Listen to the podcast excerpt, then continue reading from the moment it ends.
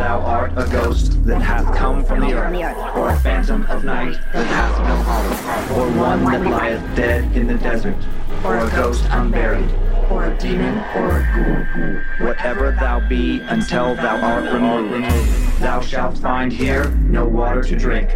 Thou shalt not stretch forth thy hand to our own. Into our house enter thou not. Through our fence break through thou not. We are protected, though we may be frightened. Our life you may not steal, though we may be scared to death. Welcome to Scared to Death, Creeps, Peepers, Roberts, and Annabelles. I'm Dan. Hi, Dan. I'm Lindsay. Hello, Lindsay. Hello, sir. Episode 91. 91. 91 straight weeks of terror. Ay, ay, ay. Mm-hmm. And look at me. I'm still standing. You're still you're still standing. Do you, does anybody want to bust into like an Elton John song? I'm still standing.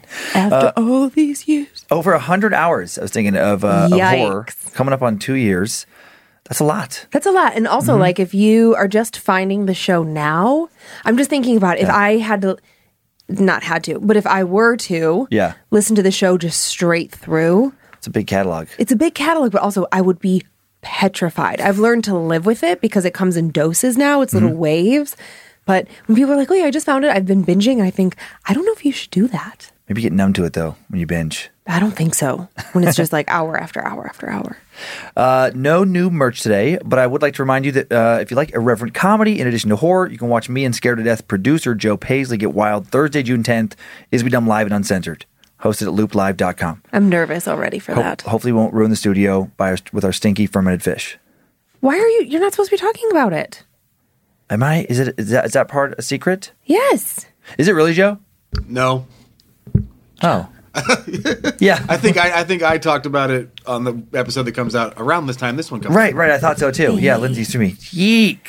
What is going on? I, th- I thought it was like a surprise, like terrible thing that you're Oh. going to do at the end. I, I- yeah, I don't know about the surprise part, but yeah. Well, clearly not. Vir- virtual doors open at 6 p.m. Pacific time. Uh, show starts at 6:30, and then uh, waiting until next week to announce our monthly charity. yes. Based on some promises uh, we've made to listeners, it will be in the Helping Pets slash Animals nonprofit space. Yay, Amina Knowles. And that's it for quick announcements. Um, I have my two normal stories this week, and Lindsay doesn't have any. Uh, I don't want her to confuse me anymore, so let's just get started. no, uh, how many how many stories do you have? I have nothing. Okay, okay, good. Uh, I have two modern. No, really, how many do you have? I have nothing. Come on, stop. What if I like really forgot one week? I've had that happen where the night before I'm like, oh oh no. Oh my God, did I do it? And then, of course, I did. Uh, I have two stories. I have a quick hitter. Do you remember that game that you would play as a kid, Bloody Mary? Yes. In the mirror. We're going to talk about that. Okay. And then we're going to talk about a haunted family or a haunted house. Okay. You What, Is decide. it attached to the family or the Yes. house? And I'm going to apologize right now. I, I know my dress sounds like this. A little crunchy. Maybe. Maybe. I'm going to be really careful to try and like move like this. Um, I have I have two modern encounter tales. Uh, while Lindsay tries to not move. Well, with possible troubled spirits that both seem to have their origins in both the 1950s and bad weather. 1950s and bad weather. Okay. Random weird. total coincidence. Uh, the first story comes from South Carolina, a local legend from around the town of Walhalla. Does the spirit of a man who died in a plane crash over 60 years ago still not know he's dead? Hmm. The second story, and I think the much scarier of the two, uh, comes from Toronto, Ontario. Did the ghost of a woman who died in a hurricane in the 50s reach out to a Canadian police officer on two separate occasions? Okay. And before that story, I didn't even know you could have hurricanes make it to Toronto. I know. I was like, did he say hurricane? Oh, I had to verify it in a few sources. I'm like, is this what? Oh, okay. Yeah, so we'll, I'll kind of mention that in the story too. Okay. I also thought, I'm like, did he mean tornado? But that still didn't No, feel right. no, a hurricane came up from the Atlantic and uh, across the southeastern U.S. and up through Pennsylvania and, and made it to Toronto. Probably skipped Ohio we're better than that. Uh, are you ready for some chills? I am. Okay, quite a bit of setup on this first story. Plenty of time to settle in. Okay. No socks today. Oh, I was I was gonna see if you would ask. I Hmm? have little blue ones. These little guys. They have. He has one ear. Cute. They remind me of these old uh, ugly dolls. They were called. I, I remember ugly dolls, and I loved them so much. they were before my time, but our kids had them. Uh, Larry Stevens was a man from Greenville, South Carolina, who died in a plane crash in the 1950s. He was tall, thin, had straight blonde hair, and intense blue eyes. He was young, not even 40 yet when he passed. His favorite clothing item was an old black coat, and he was wearing it the day of the crash. He kept his plane at the Greenville Spartanburg Airport, about an hour and a half away from Walhalla, South Carolina, his preferred flying location. He liked to fly alone. For the normally reserved Larry, flying allowed him to feel bold and daring. He was in control and he felt invincible up in the air. He loved it. And late one April afternoon, Larry took his plane out for some sightseeing like he'd done a hundred times or more before. And the following is our educated guess on how the final few hours of his life played out. Before takeoff, he did his usual pre flight preparations. Then, after a smooth takeoff, he headed towards Walhalla, the beautiful mountains of upstate South Carolina. He flew for hours, losing track of time, spotting game below, probably admiring thousands and thousands of acres of natural beauty. The sun was shining, and his plane was surrounded by a beautiful golden light for the majority of his flight, and then over the course of just a few minutes, everything changed. The sky turned an ominous shade of gray as a big thunderstorm quickly rolled in, and the bright sun faded. The winds picked up quickly. Larry knew he should head back for Greenville. He had to have known he was now in a dangerous situation stormy clouds above, steep, jagged mountains below. Rain began to fall on his windshield. In just a few minutes, it became a torrential downpour. He could hardly see through sheets of water. We just had a storm like that roll through town the other mm-hmm. day, and I kept thinking about it with this story. Then a sound like a thousand gunshots hit the metal shell of his plane. Hail. Turbulence now bounced the plane up and down. Larry, I'm guessing, had lost his normally calm demeanor by this point. This was bad. This was really bad. Sweat likely is running down his forehead. All he can do now is try his best to remain calm and collected. For some reason, in his last few minutes, he started to head in the wrong direction, not towards home, but even further out over the mountains. Had some of his navigation equipment failed? Did he get turned around in the storm? And then at some point in the midst of a powerful and noisy storm, he heard silence. The kind of silence a pilot never wants to hear when they're high up in the air. The comforting vibrations of the engine had previously always let Larry know that his plane was still functioning, but now those vibrations had stopped. The engine failed. His plane is rapidly descending towards the mountains, and there's nothing Larry can do to stop it. He must have heard as he fell just the pounding rain and hail, perhaps his own screams, and nothing else. All he could do was watch helplessly as the mountains drew dangerously closer and closer. And then his small plane smashed violently into the ground, and in a ball of flames and twisting metal, Larry died upon impact. Ugh. Probably. The next morning, a plane flying over Walhalla spotted a large metal object on the side of the mountain. It was just off Highway 107 near Moody Springs, a common stopping point for visitors. The pilot reported what he saw to police, and soon rescue teams were searching through the terrain and finding the wreckage. No one could have survived that crash, but Larry's remains nowhere to be found. His body would never be located.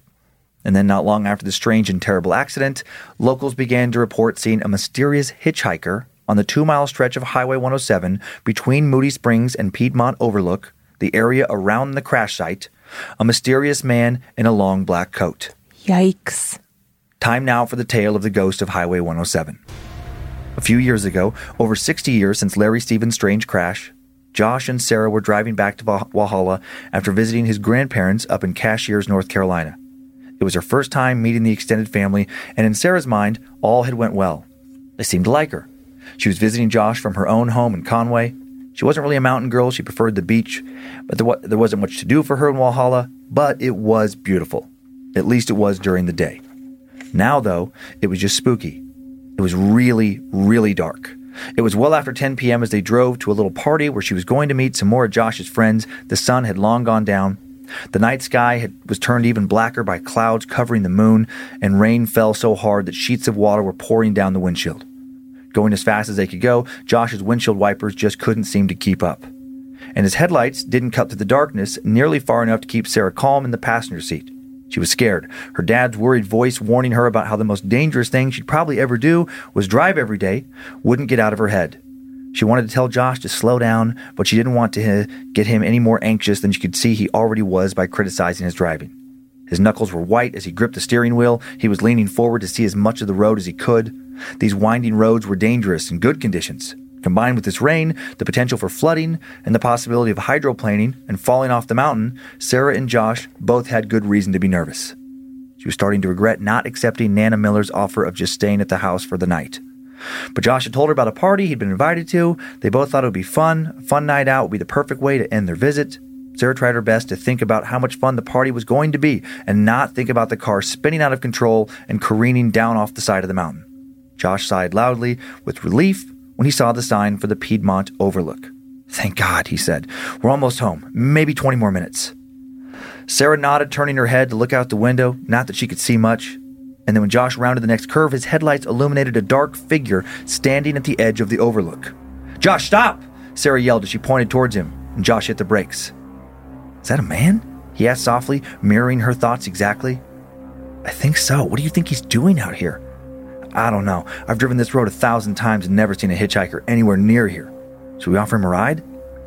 The mysterious man now noticed their headlights and turned to face them. He was hunched over, collar up, shielding himself from the rain. It looked like he was wearing some kind of long, shabby black coat. While continuing to stare at them, he took a few steps forward and Sarah flinched back into her seat. Something was off. Who was this guy? No normal person would be standing on the overlook at this time of night, would they? Where was his car? Despite red flag alarm bells going off loudly inside her head, Sarah, being a really good natured and caring person, sometimes to a fault, felt compelled to do what she felt was the right thing. And she said, I feel like we have to offer him a ride. Oh no. Josh seemed to be hearing his own alarms. He asked, clearly hoping for her to tell him to keep driving. Are you sure? We can just drive away if you feel uncomfortable. She thought about it. She knew they both felt uncomfortable, but she decided they were probably just being dramatic. His car could have broken down up ahead. How heartless just to drive away and leave him out there in this torrential downpour. Also, everyone in Walhalla she'd met and uh, had seemed so nice, and it was such a small town, Josh probably knew him, or at least knew the same people. He's probably a decent guy. And like all small towns, gossip spreads quickly. If word spread that Josh abandoned someone during a rainstorm like this, he might legitimately hear about it for years. It's fine. Let's just ask him, said Sarah. Sarah rolled down her window and yelled out as loud as she could, Need a ride? The man stepped closer, and for a moment Sarah was stunned by his piercing blue eyes. Creepy, she thought to herself. They were so blue. And he didn't respond. Strange. We're on our way to Walhalla. We can give you a ride there if you want. Josh now shouted at the man. He still didn't respond. But he did now take a few steps towards their car and leaned down to look in the window, eye level with Sarah. She felt frozen in place, hypnotized by his eyes. Something wasn't right. He had no expression on his face, no life in his eyes. His skin had an odd grayish hue. Sarah's heart pounded, adrenaline pumping through her as she gave a little smile and then surprised, and then he surprised her by speaking, Yes, I'd appreciate it. His speech was robotic, completely lacking emotion. Click. Sarah jumped a bit, startled as Josh unlocked the doors. The man opened his back passenger door and slipped inside, folding himself into the small car. He was tall, his head brushing against the roof, knees bent at an awkward angle, water poured down his face, covering the seat. His coat was drenched and his pants caked in mud. Josh is going to be so annoyed later, Sarah thought. She couldn't stop looking at him in the rearview mirror. Josh couldn't stop eyeing him over either. Something about him seemed like it came from another time his voice, his clothes, the expression on his face, or lack thereof. I need to get to Moody Springs, the man said in that same monotone voice, interrupting Sarah's examination. He turned his head, stared out the window. Moody Springs was just two miles away. Thank God their ride would be short. Are you sure? Josh asked. It's pouring rain. Don't you want to head back to town? I must stop there on my way home, he said coldly. That blank expression remained on his face, just as devoid of emotion or personality as his voice. It was hard to describe all of this. It was almost as if he was talking from a script and wouldn't say anything outside of the la- lines he'd set for himself.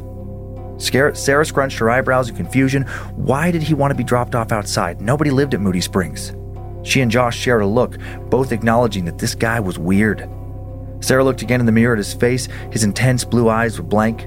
They didn't seem to be focused on anything. Sarah could tell he wasn't really there with them.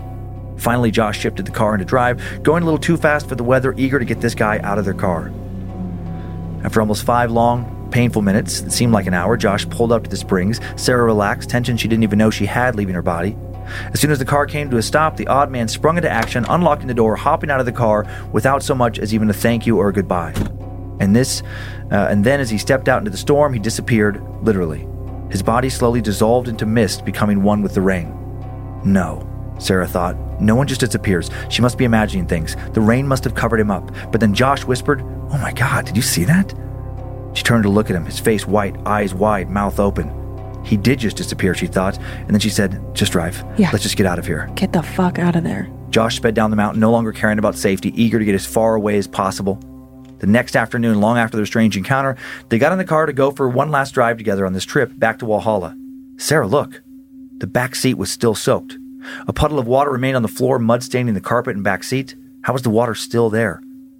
When they made it to town, they told Josh's dad about what had happened. they, they hoped he knew who this man was. After the initial scolding for picking up a stranger, Josh's dad paused in the middle of his tirade, eyes widening. Where did you say you picked him up again? At the Overlook, Sarah answered. He shook his head from side to side incredulously. I'll be damned. You two picked up Larry Stevens. Who? Josh asked. Ghost. Larry died in a plane crash back in the 50s. I always thought the stories were bullshit. Dad, stop. You're trying to scare us. Josh was scared. His dad insisted he was telling the truth and sat them down for the tale of Larry Stevens' tragic plane crash death and how he'd become a ghost that now haunts Highway 107. Josh refused to listen, listen, brushing the story off as an attempt to scare them. Sarah knew he was telling the truth. She was horrified that they'd picked up this stranger. She knew something was different about him, now she knew why. Once she knew his story, she was actually more sad than scared. Poor Larry was lost. He'd been lost for so long. All he probably wanted was to get home, but instead, for reasons we can only guess at, he was cursed to roam around his death site, trying to pick up rides from helpful strangers to get home, only to be dropped off and keep repeating his quest to get back home. How long had he been stuck in that cycle? How long would he continue to be stuck in that cycle? Eternity? Would he ever get to find what he's looking for? That is creepy. Yeah, this I mean, I was never picking up hitchhikers to begin with. Just being a woman, Mm-hmm. I'm just. I mean, I, I would never pick up a male hitchhiker. Being a female, Yeah. that's not. A, that's a stupid way to just put yourself in danger, possibly. But just in general, yeah. I wouldn't. This is the first story uh, that a, a new researcher, new um, you know person helping out on the Scared, on Scared to Death has found. Olivia Lee Grace. Yeah. she's worked on Time Suck for a little while. Yeah. and uh, she this is like one of many. The, the next one we're going to tell today is I think scarier. But I just love that you know we talked about this on the the bonus episode Yeah. for this last month. But you know we all have our kind of tendencies of what we tend to look at or look Mm-hmm, for, and, so- and she just knew this. This is from not where. Uh, this is from not too far from where she grew up Oh, so it's just like a local a urban legend. Yeah, like local lore. And she was like, "Oh, have you heard of this?" And I was like, "Nope, I would have never ever found that story." Right, right, right. Unless you found it like in some chat room or Mm-hmm. something, you know. Yeah, that is so creepy. I know and it is an interesting one where it's. I mean, I did get the chills a few times, but not really scared. But it's Oh, kind of I'm like, scared. I I just thought like, just feel bad for this dude. If so like you're scary, stuck in this weird loop. But that's still scary to me. Yeah. I'm gonna look mean, at hitchhikers very differently. I mean, the fact that ha- that would be so creepy. Obviously, if you picked somebody up and then was t- and then like, ah, that was a weird hitchhiker, and then talked to somebody later and they were like, oh yeah, that was Larry Stevens. He died 60 years ago. Uh, like, and he just disappeared. I know, and that was a detail. I mean, you know, it's like there's no payoff for that. It's just a weird detail of the crash. Mm-hmm. You know, it's like what the hell happened to? I mean, there was nothing written about like he was able to eject. I don't think his plane allowed for that option. Uh, those little Cessnas and things that like you know like more um not hobby like enth- Enthusiast. enthusiast Yeah, I guess yeah, plane it is a hobby. yeah. Yeah. and especially like back in the 50s it's not like from what I understand, it's not like they had you know fancy ejection cockpits like a like a fighter pilot would have. Right. No, your no, plane because goes I down. don't even you're think just like, going down. Yeah, I don't. I don't even think like a Delta airplane has that. yeah, true. Right. True, like true. the captain goes down with his crew. yeah, I like it because it's kind of another layer that we don't hear about a lot on the show. Like The- it's not trying to hurt you. It's not mm-hmm. trying to really interact with you. Right. Yeah. It's just there doing its own thing, and you happen to cross paths with it. It Right. wasn't crossing your path. right. Right. Right. It wasn't. See, that's a really valid point, Joe. Th- Larry the ghost wasn't seeking out this couple or really anyone. He just happens to be there. And they, Weird. they just happen to be on that path. Because it's not like you would you go. I mean, most people don't leave their home going for a drive seeking out hitchhikers. I did Mm-hmm. date this really weird guy in LA and he loved to hitchhike. That, that was like his weird adrenaline high that he loved. And do you know who picked him up one night? No. Quentin. Wait. It was uh, oh wait, Quentin Tarantino. Quentin Tarantino picked him up and then they spent the night drinking together and then that was like the end of it. I was like, that is Crazy. the weirdest thing. But I, I worked want out to, for him. I want to say at some point we heard like some, you know, like Quentin Tarantino is an odd duck, Mm-hmm. and I think he loved to pick up hitchhikers. So it's just like it was just a weird. But yeah, he would just like hitchhike fucking up and down Sunset Strip like an idiot. Maybe Tarantino was uh, working on his script for that Once Upon a Time in Hollywood. Maybe. because that involves like the Manson family, and at that time in Hollywood, But this would have been that was huge hitchhike uh, hitchhikers. He would have been doing research about 15 years ago. well, maybe uh, yeah. I mean, I mean Uh, listen, you can sit sit on an idea or for maybe a really long time. Or maybe he was just infatuated with that era of Hollywood because that's like how Charlie Manson met uh, one of the Beach Boys. I can't Yeah. remember which Beach Boy right now. Wilson. Yeah, I think Dennis Wilson maybe. Um, but anyway, uh, two of his followers were hitchhiking, got picked up by that dude. They introduced him Oh, to that's Charlie. right. And that's how Charlie like lived with it, like the weird Manson Yeah, family yeah, Beach yeah. Boys connection. Yeah. Yeah, yeah.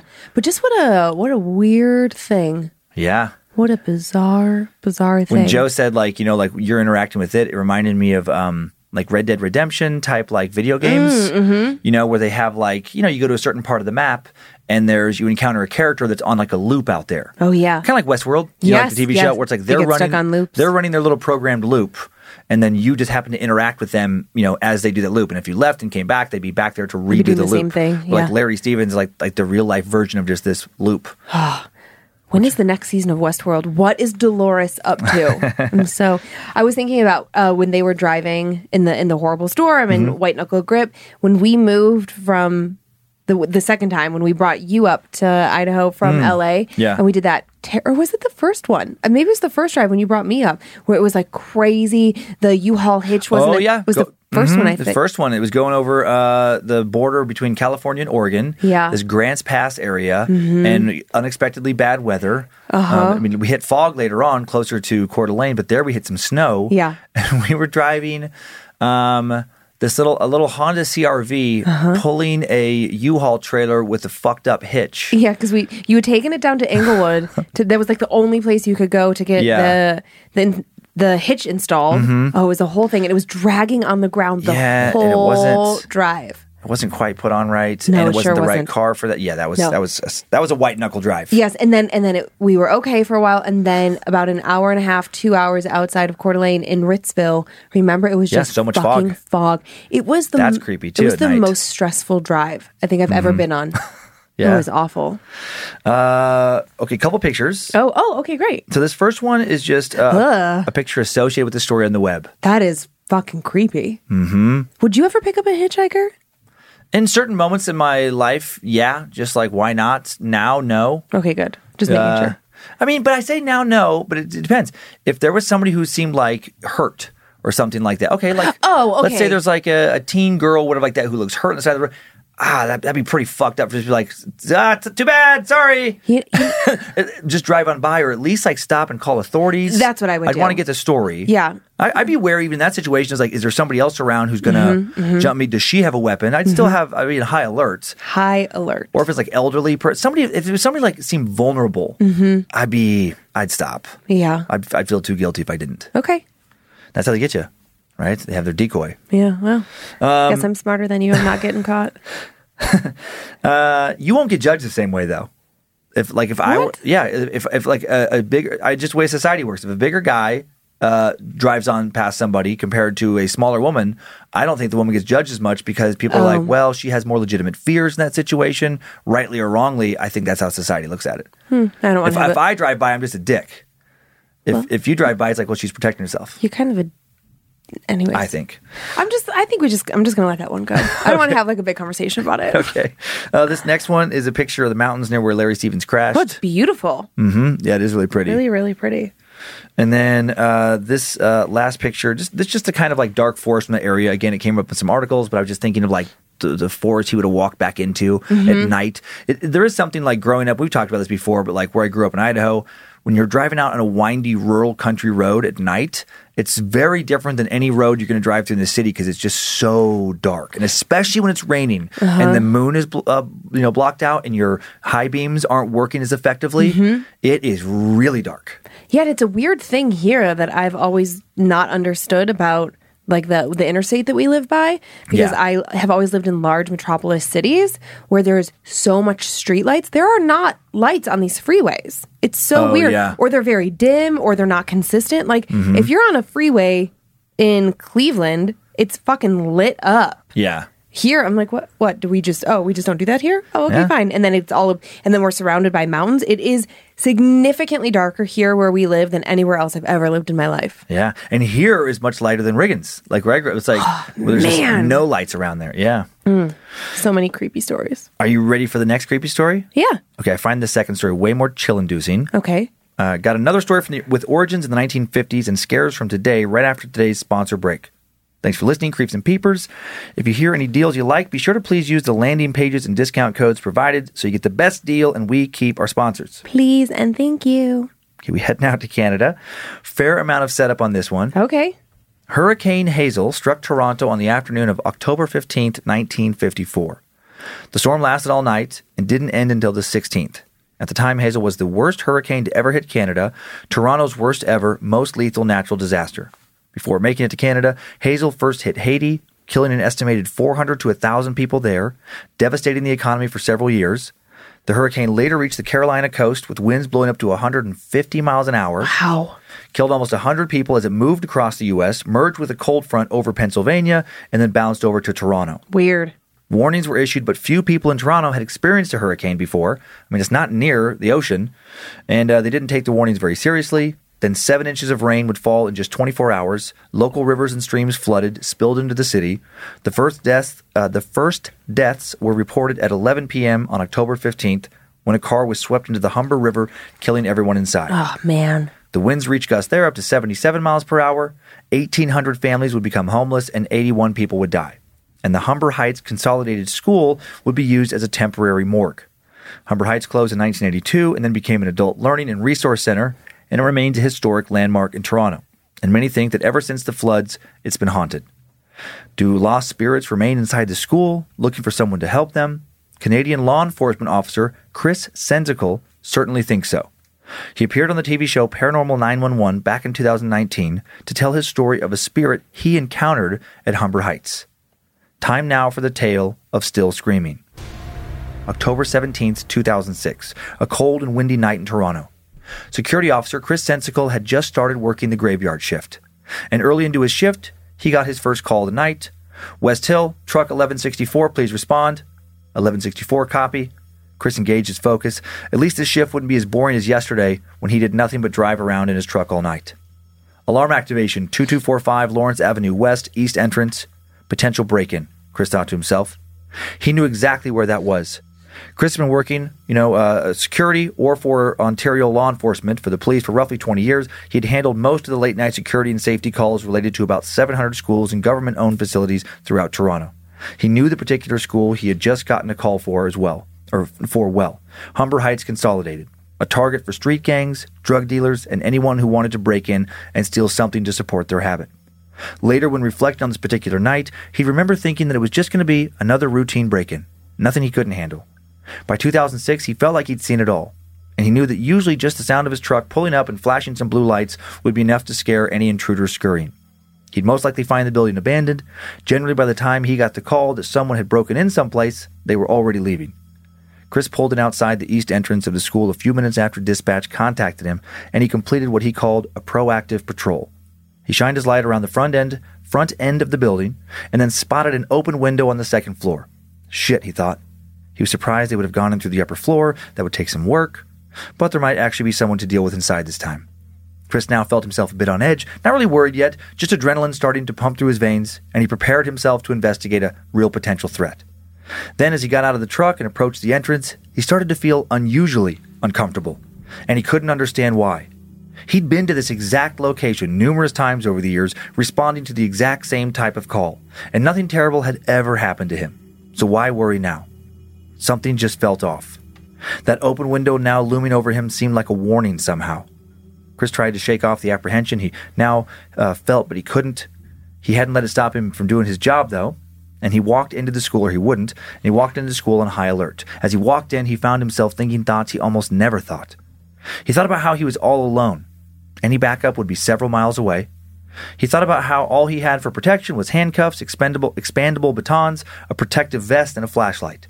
He thought about how suddenly all that didn't feel like nearly enough. As he stepped inside, he felt, quote, a factor of creepiness. He knew he first needed to locate the master keys in the mechanical room in order to access the classrooms, so that's where he headed. As he made his way there, he listened for sounds that would reveal an intruder, and he hoped like hell he didn't hear any. He lowered the volume on his radio so he could be as stealthy as possible as he prowled around the school. Soon he reached the mechanical room without any problems and retrieved the keys. He thought maybe he was getting worked up for nothing. Or maybe not. Everything still just felt really off.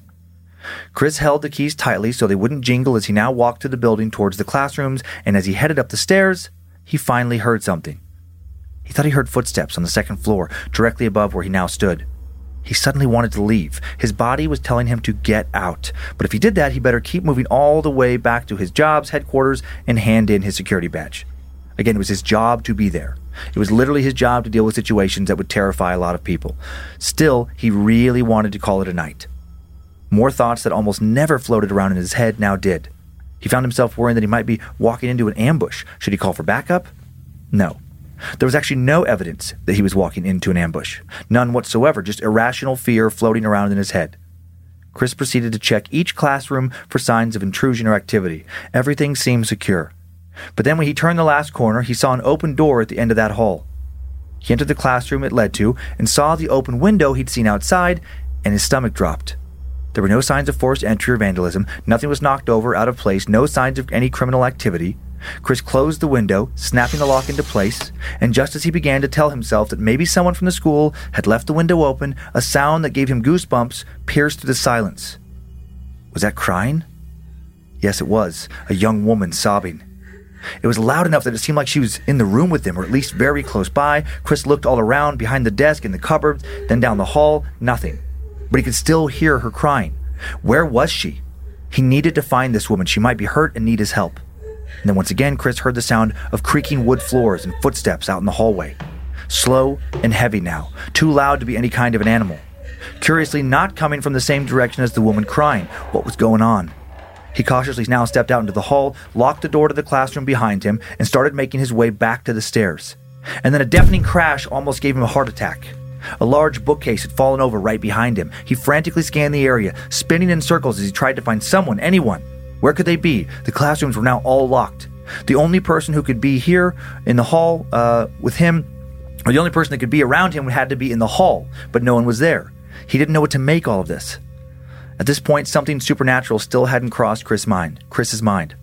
I can't read today. He'd been a skeptic all his life, and he was holding on to that skepticism now for dear life. But then a really strong intuition hit him. And he was suddenly certain there was no living person in the building besides him, the steps, the crying. There was something else. Chris now thought he must be dealing with something inhuman. And now he was scared for a new reason. From what he'd heard about ghosts, he knew it took a massive amount of energy for them to move something as heavy as a bookcase. This thing could hurt him, or worse. Why? Why would this thing want to hurt him? Chris heard the same footsteps now, moving at their slow, stomping pace again. Thud, thud, thud. He tried to breathe as quietly as possible. It sounded like the footsteps were heading back towards the same classroom he had just locked that window in. Shit. He started walking back towards the room as well, following the sound of the footsteps coming from thin air. His heart pounded in time with the footsteps. When he made it to just outside the classroom, he felt sick as he saw that that window he had just shut and locked was now open again. His rational mind tried to make sense of things. Perhaps some teens were playing a prank on him. That had to be it, right? Chris started to sigh with relief, and, he, and as he exhaled, a strong wind, a wind stronger than anything he'd ever felt before in his life, started to swirl around him faster and faster, whipping at his chest, neck, and face. It was coming from the open window. Chairs and papers began to fly all around him. He threw up his arms, shielding his face as the papers almost sliced his skin. The force of a hurricane surrounded him, and he could do nothing but crouch down and hope he didn't get injured. The wind knocked him to the ground, a chair flew across the room, narrowly missed his head, and then nothing. Silence. Chris cautiously opened his eyes, and immediately he felt like he was going crazy. Despite what he had just felt, now he was staring at papers stacked neatly on a teacher's desk. What? He saw chairs lined up in perfect rows, not one of them disturbed or out of place. He was going crazy. He must be. You need some sleep, Chris, he told himself. He wanted to call for help, but what could he say? There's a ghost in the school with me and I'm scared. All he'd hear on the other side of the radio would be laughter.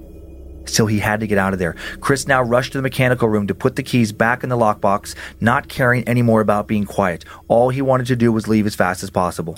He no longer worried about the crying woman. When he reached the mechanical room, a whole new wave of chills hit him. All the lights were off. He was positive he'd left them on.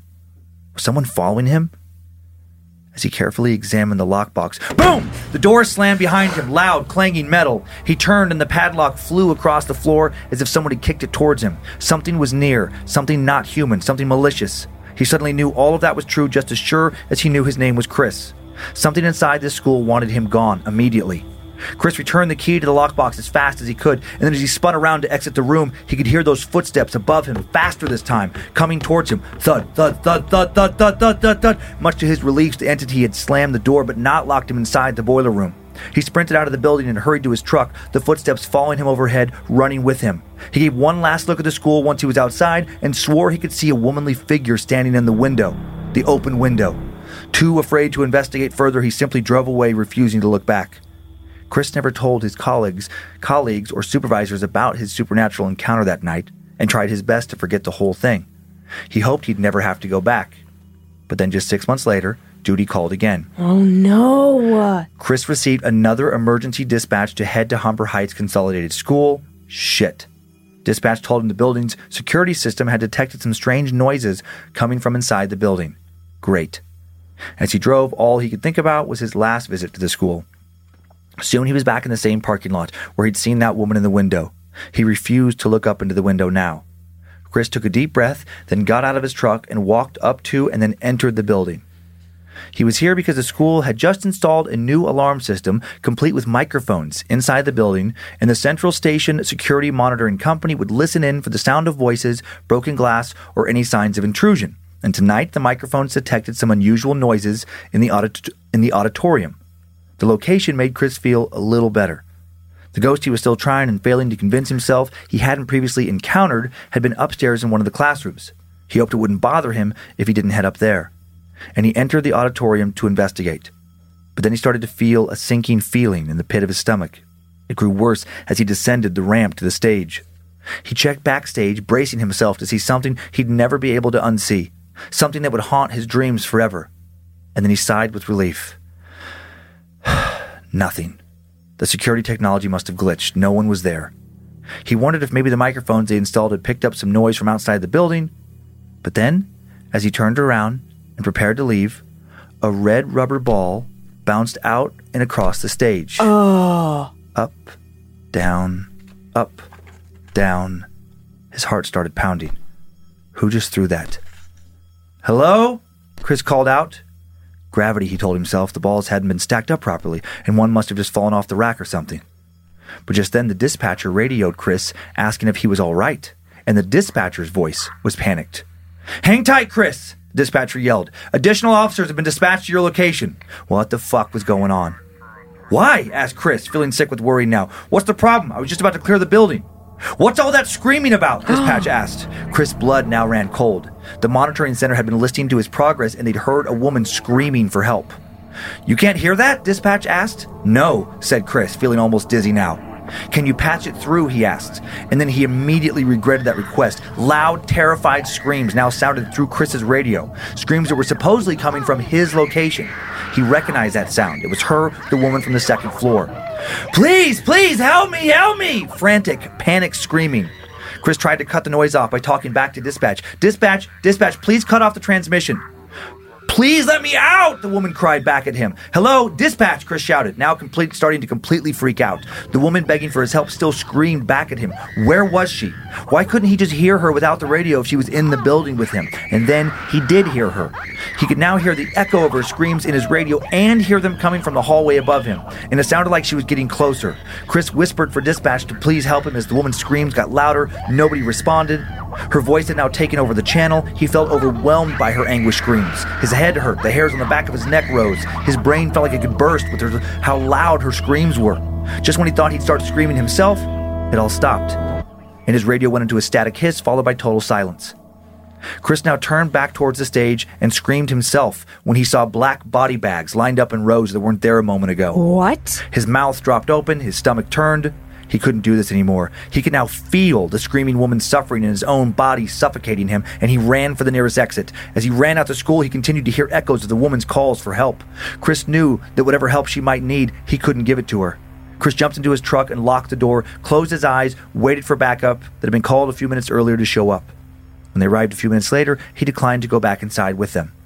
He knew he could never enter that building again. The officers responded to the screaming woman, heard nothing inside, found nothing. But they had also heard the woman over the radio. And while not as spooked as Chris, they were freaked out and glad to get the hell out of that building that night. And when they could tell that Chris didn't want to talk about what he'd experienced, they thankfully left him alone. When Chris got home following his shift, he did some research on the Humber School. He'd known about the deadly hurricane that hit Toronto many years earlier. It was a big part of local history. What he hadn't known was that the Humber School had been used as that temporary morgue after the storm. Had he been walking through an entire graveyard of lost souls? Was that screaming woman one of those who died? Her body stored there? Chris can't be certain, but he thinks that she was. Chris has since taken a new job, and he also uh, has vowed to never ever return to that school again. He's definitely no longer a skeptic and is now a firm believer in the paranormal.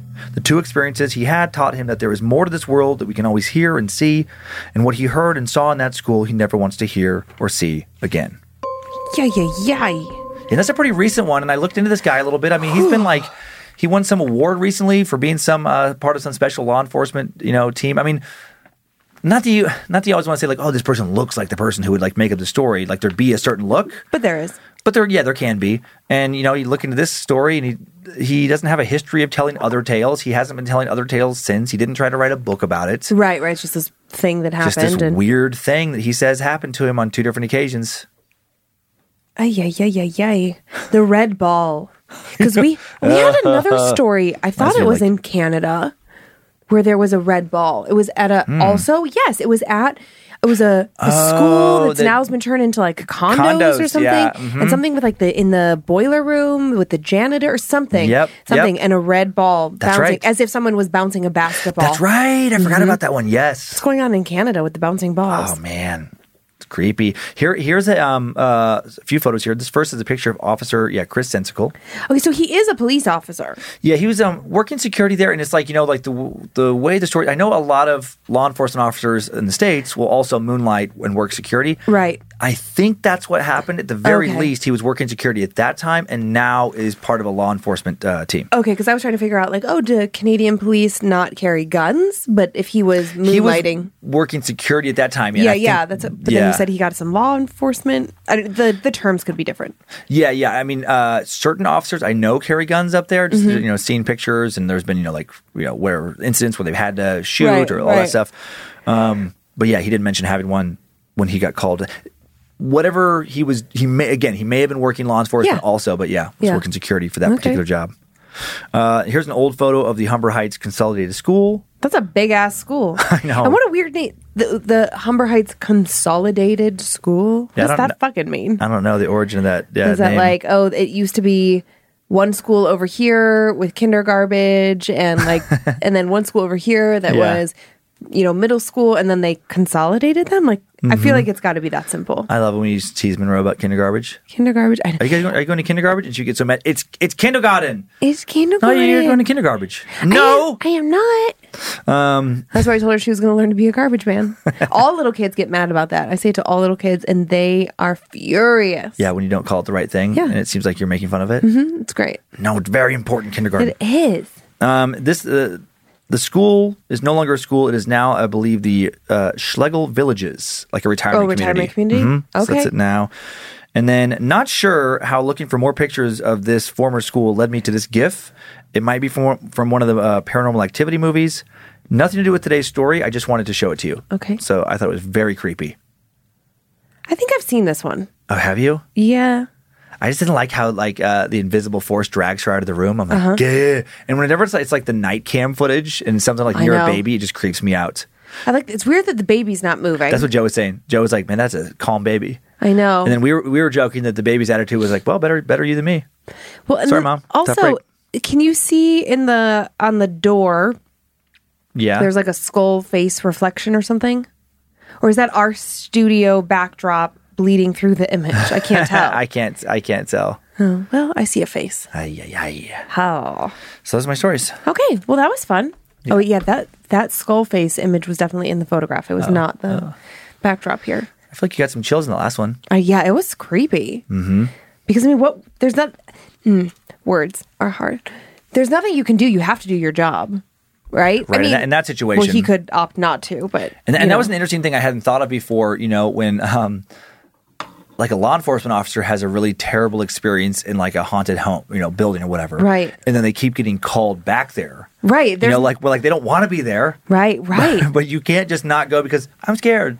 oh my god! Like you don't get to you don't get to do that in that job and keep your job. Chris is right. His colleagues would have had a field Oh my day. God, they would have probably never I'm so stopped. scared. Oh, poor Chris. Oh yeah, you don't want that reputation. No, you do not. Hmm.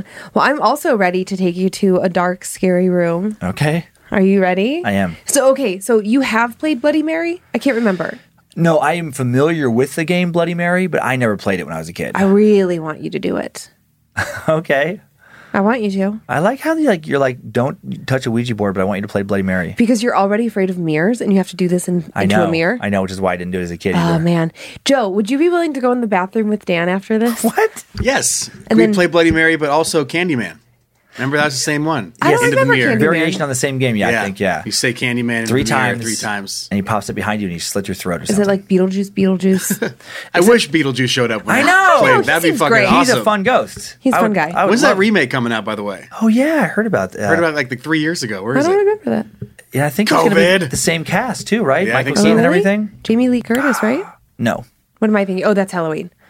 uh, I think Helen Hunt was Helen in uh, Hunt? Beetlejuice. Well, no, it wasn't Helen Hunt either. I can't remember. I can't remember who it was. Like Help us. it was Alec, Geena Davis? Geena Davis, maybe, and then, Alec uh, Baldwin. Sigour- Sig- oh, man. Segura? No, then, Tom uh, Segura Tom Tom Segura. Um, Tom Segura? No, Tom Winona Segura's Ryder. name? Dane Cook was the, the Beetlejuice. no, what was uh, Winona Ryder. Winona Ryder. There we go. Yeah. Goodbye. Bye. Bye. or Winona. Yeah. I just I just think that if you go in the bathroom after this, close the door, Logan can stand guard so that no one else in the building comes in. You can play it and Joe can video it and we can see what happens. I don't know. I'll think about it. Mr. Oh, I want to play with the Ouija board. I'll- I'll What a weird I'll way think for the about it. whole business to collapse. Exactly. Oh Dan God. dies from Bloody Mary. And then it gets. It gets Aw, man. It's like a hard, kind of great. Going out with a bang. like a- exactly. you get it. They would rule it as like a heart attack or stroke or something, but like. But we yeah. all know something mm-hmm. different happened. exactly. Yeah. Well, I've definitely definitely played Bloody Mary. And it is it's fucking terrifying. Okay. I, I I started to read an article, but then I decided to stop. But I think that there's some sort of psychology behind what happens, and I don't know if it's like your eyes adjusting to the dark, or like what makes you think that you're seeing something. Now, I, I, I was always told that if you did it, then the the mirror would fill with like blood, like she would show in the mirror, and it would be bloody. Hmm. I don't know. Okay, well, let's find out what's going on with this guy. Uh, hello, Dan and Lindsay. I've recently gotten into the podcast and have binged it while at work, as I've always been a creeper at heart. I hesitated to submit my story, but I figured why not? Anyway, I found myself drawn to all things that go bump in the night from a young age, along with my brother, who would often accompany me in my creepy video binging and discussions into the paranormal. One of the most famous legends I heard of was that of Bloody Mary, and both being young and naive, we figured, what better way to have a poor paranormal experience? Big mistake. We waited until it was dark and went into our house's rarely used bathroom basement. To follow the hmm. rules of the legend, we locked the door and in the darkest darkness said Bloody Mary three times. Bloody Mary, Bloody Mary, Bloody Mary. Silence filled the room for a minute, and I looked to my brother, who suggested we say her name 13 times. On we went, chanting her name with nothing happening until all of a sudden, at the eighth or ninth incantation, the vibe of the room changed. When I say it felt cold, I don't mean temperature wise. It was like this energy has suddenly soaked into the walls. It felt drained and dreadful. Bloody we were interrupted. Next to us, behind the shower curtain, there was the sound of a woman sobbing. Her cries sounded so hopeless. Even thinking of it now makes me feel pitiful. It sounds like we were hearing someone grieving or with a broken heart. The sobs were soft and weak, and we became stricken with fear. My brother nudged me to take a look, and I gave him that face. After all, he was my older brother. He insisted, and so I swallowed my fear and slowly clutched the shower curtain and tore it back. Nothing. In fact, the moment the shower curtain moved, the crying stopped, and the room felt normal once again. This was a major confirmation for me in the paranormal, and even though through the years I thought maybe there was a way my brother was pranking me, I just don't see how it was possible. There was nothing in that shower no speaker, no window, and the cry sounded too real and too much like a woman's sobs for him to have faked it himself. I have always had the feeling that whomever we invited into the bathroom was showing us her pain, wanting us to understand. And that's why we were spared. But to this day, I can't be in a bathroom with the lights off without feeling that something is in there with me from the other side. I hope you have enjoyed my tale, and even though I know Bloody Mary can be perpetrated by children as a harmless game meant to scare, I think we can actually manage to manifest things by putting enough of our energy into it. Thank you, fellow creep Justin.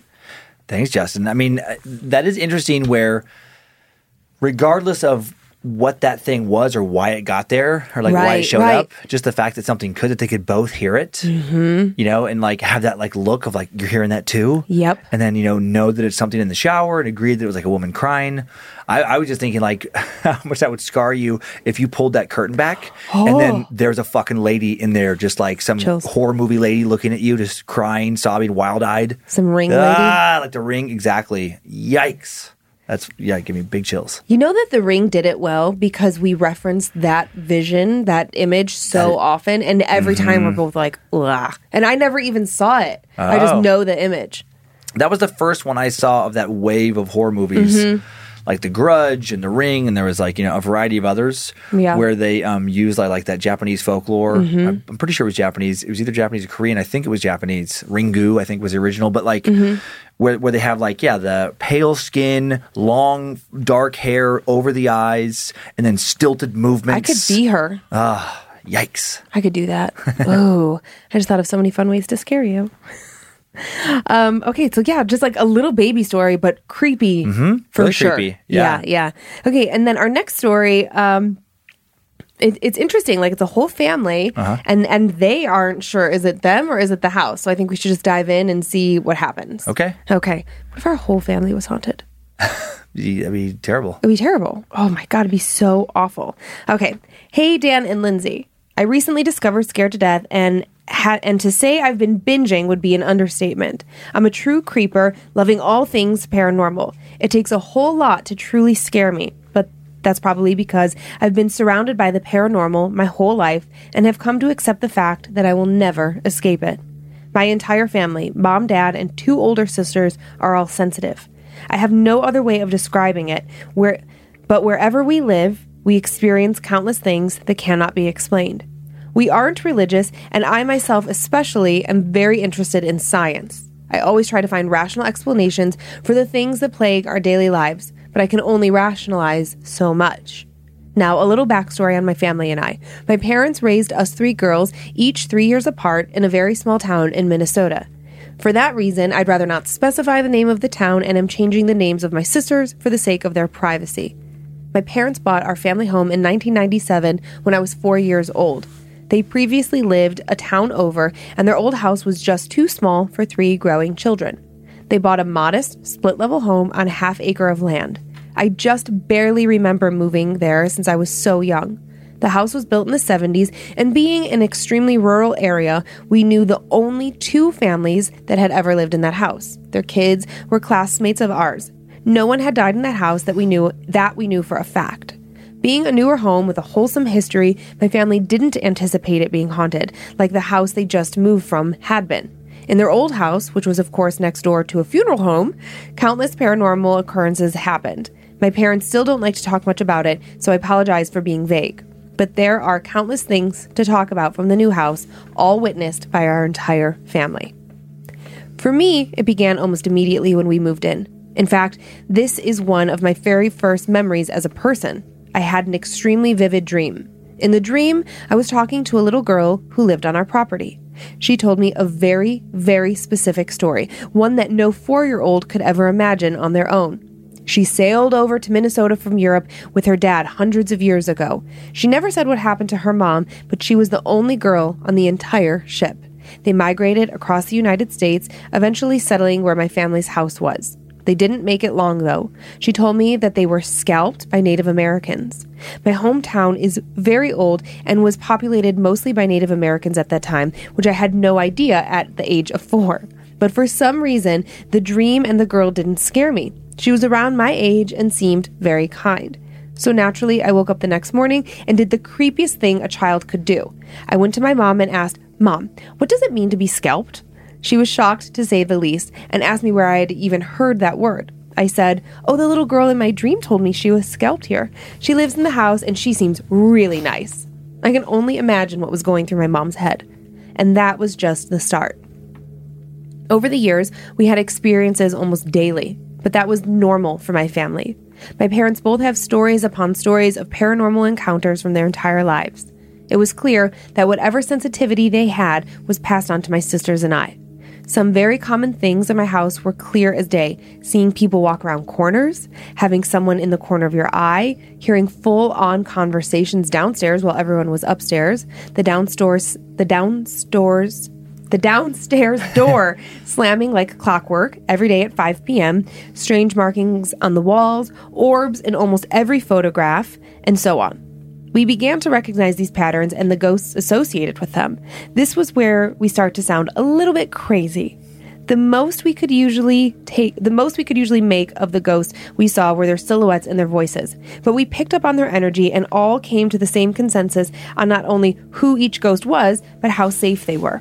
The little girl was harmless, and at one point she even told us her name. Annalise. Remember those little plastic pads of like paper where you could write a message on it and lift it up and on the paper and it would disappear?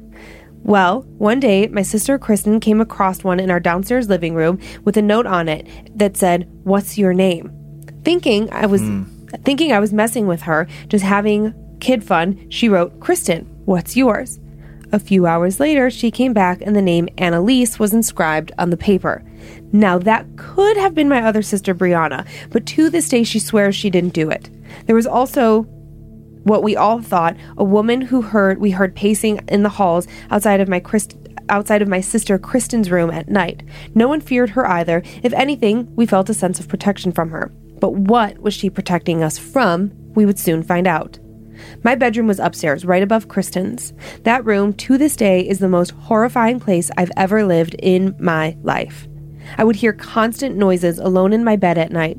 My Barbies and toys would move on their own. I would hear voices whispering my name, often right in my ear, feeling breath on my neck. Even as a resilient child who experienced these things all my life, whatever presence was in that room terrified me. I slept with the TV on literally every single night to drown out the noise. It was a four bedroom house, so obviously I was stuck. My cool older sisters wouldn't want to share a room with their kid sister. That was all until Christmas when I was in the sixth grade. These experiences were almost daily, but were actually worse around the holidays. My family grew to anticipate it every year. The Christmas tree grow- goes up, and so does the activity in the house. That Christmas, I became incredibly sick. For two weeks, I had a fever of 103, couldn't eat, and was constantly vomiting. In hindsight, I had no idea why my mom didn't take me to the hospital. I was whittling away.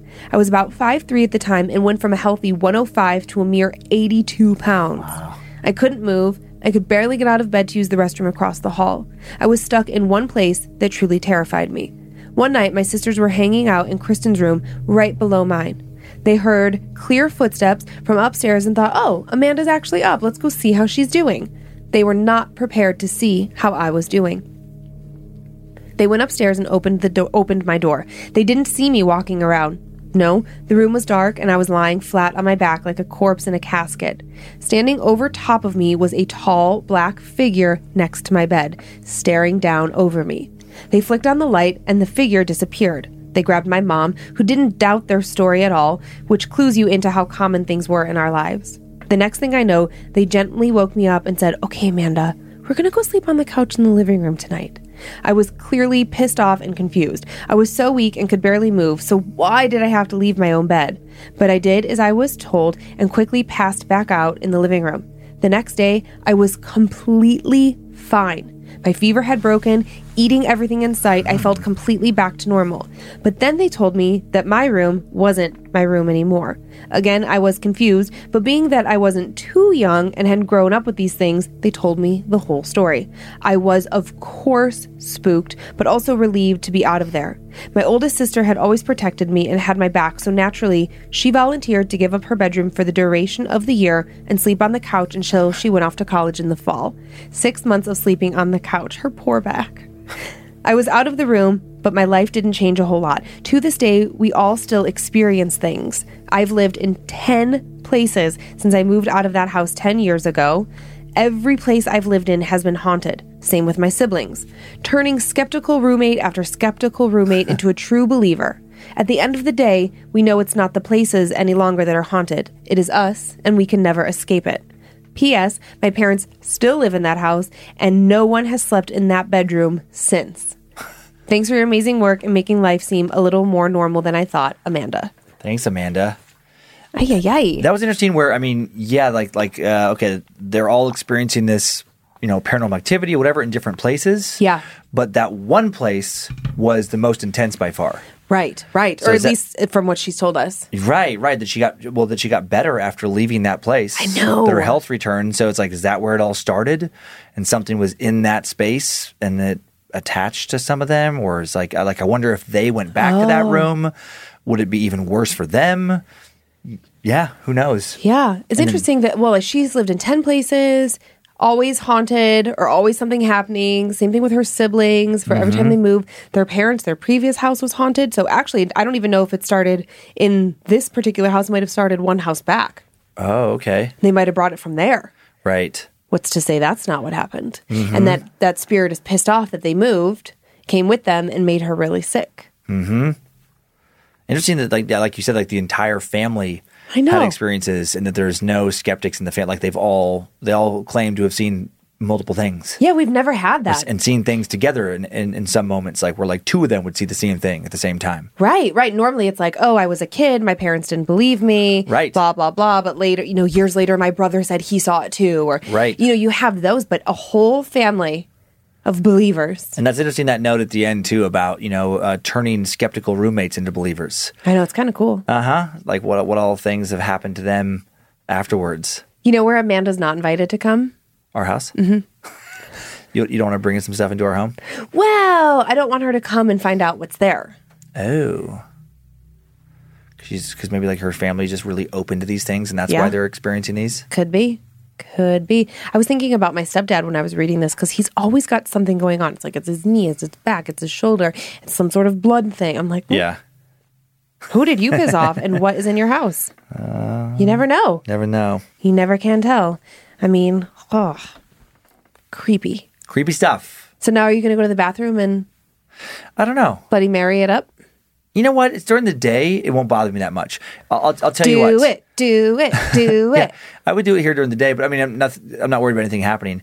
But as casual I be about that now, and flipping about like, yeah, whatever, it's just an urban legend. I don't Yeah. care. I do go do that. When I'm working here alone at night, like I am sometimes, like where I'm the only person in the whole building, there's no other cars in the parking lot. Yeah. that's not happening. That's what I'm not doing. That I'm not going to do that, and then come back into our office full of creepy mannequins and tons of occult objects. Okay. Not when I'm by myself. If you are going to do the Bloody Mary thing, can I put like one crystal in your pocket? Well, wha- that's that's weird. Then, like, why do you want me to do it, but then want me to be somewhat protected? Why not just want me to not well, do it? I want you to see it, but I don't want it to attach. like, there's some special rule that way. Like you've Yes. re- you, like you've read the um the Hello. The Bloody Mary bylaws, and like they're like, well, as long as you have a piece of quartz in your pocket, then it'll show itself, but it won't touch you. It, it may or may not, but like, why? This is nonsense. It's not nonsense. It's like we tell creepy stories all the time. We're always talking about all these strange things. Uh, people who see things, they protect themselves. That doesn't stop them from seeing it. You still want to like keep yourself safe. What if I just ate a bunch of French fries before I walked in there? That's not get how it works. salt. Then my whole body is full of salt, Oh my god! salt. I love the other day. I was in the in our bathroom getting ready, and Oh, yeah. you were like stretching, and you had your hands on the door frame. You're kind of like doing that. Right, back you're like, "What the hell is this? You're this?" like, "What's this?" And then I got so angry. You're like, "What the?" I was like, "Put the salt back! Put it back!" You're like, "It's just a rock." Like, no, it's a little piece of salt. I know. I love that there is salt on all, on top of our doorways. Every single doorway. wonder Every single. if that protective doorway. salt maybe hmm. Actually it's kind of nice to have because i do love salt and if we ever ran out of salt and i'm like making some french fries or something for myself i could just go to the You doorway have never made French just- fries. What are you fucking talking about? i have a few times frozen i've put some frozen ones on a tray and put them in the oven oh. and then and then i can just crumble up some of that table that doorway salt and put it on my food Probably has extra flavor, like mmm dust. Oh, Baby, I'll- it's been I'll there taste for all that protection. so long. Walking around though, like don't bring the salt to the French fries. Bring the French fries to the salt. so you're walking around just Get dabbing it on top of all the door frames. just yeah, bopping, bopping them on there mm, yummy Ridiculous. Do you want to do some Annabelle shout outs? i do me first Uh, or you I'll, 1st I'll go first. Okay, Well, go. Let's break it up. I would like to thank the following awesome Annabelles for supporting the show Shauna, no last name, Nick Rasmussen, Michelle Grigg, Samantha Schroll, Ace 2014508. I don't know what that's about. Sydney Peterson, Nicole Lippum, Ethan Zettler, Crystal Wing, Kathleen Geyer, Jacob Fornes, Daniel Hall, Austin Witt, Lizzie Brady, and Jonathan Cheek. Thank you. I would like to welcome. thank the uh, additional Annabelles for supporting us on Patreon. Justin Shore, Ashley Flores, Tucker Saus or Souse, Sabrina Mendiola, Nicholas Hartman, Tim Hay- uh, Hayashi, Gloria Yost, Carly Completo, Aaron Warshar- Warshauer, Brandon Healy, Anthony Caleo, Jude Burton, Alejandro Graciano, James Dickus, uh, I can't, I'm such a junior hire. Every time like the name sounds kind of like Dick, I just I have to fight laughing. Mr. Dickus. Says the guy whose last name is Cummins. I know. Oh my gosh, we could have the greatest law office, the office of Cummins and Dickus. come to come to the offices of Cummins, Dickus and Cummins. That would be great. Um, yeah, James, Angela Hamrick Huffer. So thank you very much. That uh, now, sorry, I'm just thinking about your potential law office. I love it. Yeah, James, Jimmy, you, Jimmy and Danny, come see Jimmy and Danny down at Cummins and Dickus. Oh my god, that's awesome. That is awesome. I also Uh, feel like I now want future Annabellers to make up ridiculously, preposterously difficult names Oh. that like just are nonsense That I just so I really can't pronounce them. with no vowels, like those kinds of names. like, that you're I- like what? Icelandic names where you're like, how does this word have 27? It has all the consonants, But no vowels. So funny. Who made up consonants and vowels? Where does that come from? Uh, Do you know? Jimmy Dickus. I'm gonna I'm gonna Google that after this. Okay. Okay, I have a few spoopy shout outs. Um, to Sterling from Shannon, happy 24th birthday. 24. Nice. To Tanner from Sydney, congrats on graduation and your new big boy job. To Colton from Sarah, happy anniversary. To May from D Dubs, happy belated birthday. And to Cody from Amanda, thanks for being the best brother in law ever. That's sweet. Uh, and that is all for today. Please keep sending in your personal tales of terror to my story at scaredtodeathpodcast.com. Please keep emailing us for everything else. Info at scaredtodeathpodcast.com. Maybe don't pick up hitchhikers this week. Maybe not. Thanks to Logan Keith on social media and uh, doing the badmagicmerch.com merch design, store at badmagicproductions.com for customer service. And thanks to Olivia Lee for curating today's stories. Uh, yeah, both of those were ones she had found. A round of applause. Hmm, First time, she did great. Uh, Sophie has not gone anywhere, by the way. We just now have additional help. We have Sarah Finch and Olivia Lee to keep things uh, interesting as the catalog grows bigger. Uh, thanks to Joe Paisley for producing, directing today, Zach Cohen for custom soundbed creation, Heather Rylander for organizing the My Story emails. Subscribe to Bad Magic Productions on YouTube if you'd like to watch the show. Almost 75,000 subscribers there, so that's awesome. Wow. Yeah, a small fraction uh, of listeners compared to the podcast, but still getting to be a pretty decent number. Excited about That's that. That's crazy. Follow us on Facebook and Instagram if you want more content at Scared to Death Podcast. And we have, and that's where you see the pictures also that we talk about in each show. And we have a private Facebook group, Creeps and Peepers. Thanks to Liz Hernandez for moderating that. And if you don't want to hear more ads and, and you want monthly bonus episodes, check us out on Patreon and enjoy your nightmares, Creeps and Peepers. Hope you were scared to death. If spirits threaten me in this place, fight water by water and fire by fire. Banish their souls into nothingness and remove their powers until the last trace. Let these evil beings flee through time and space. Evil may pass through, but hath no home here within, scared to death.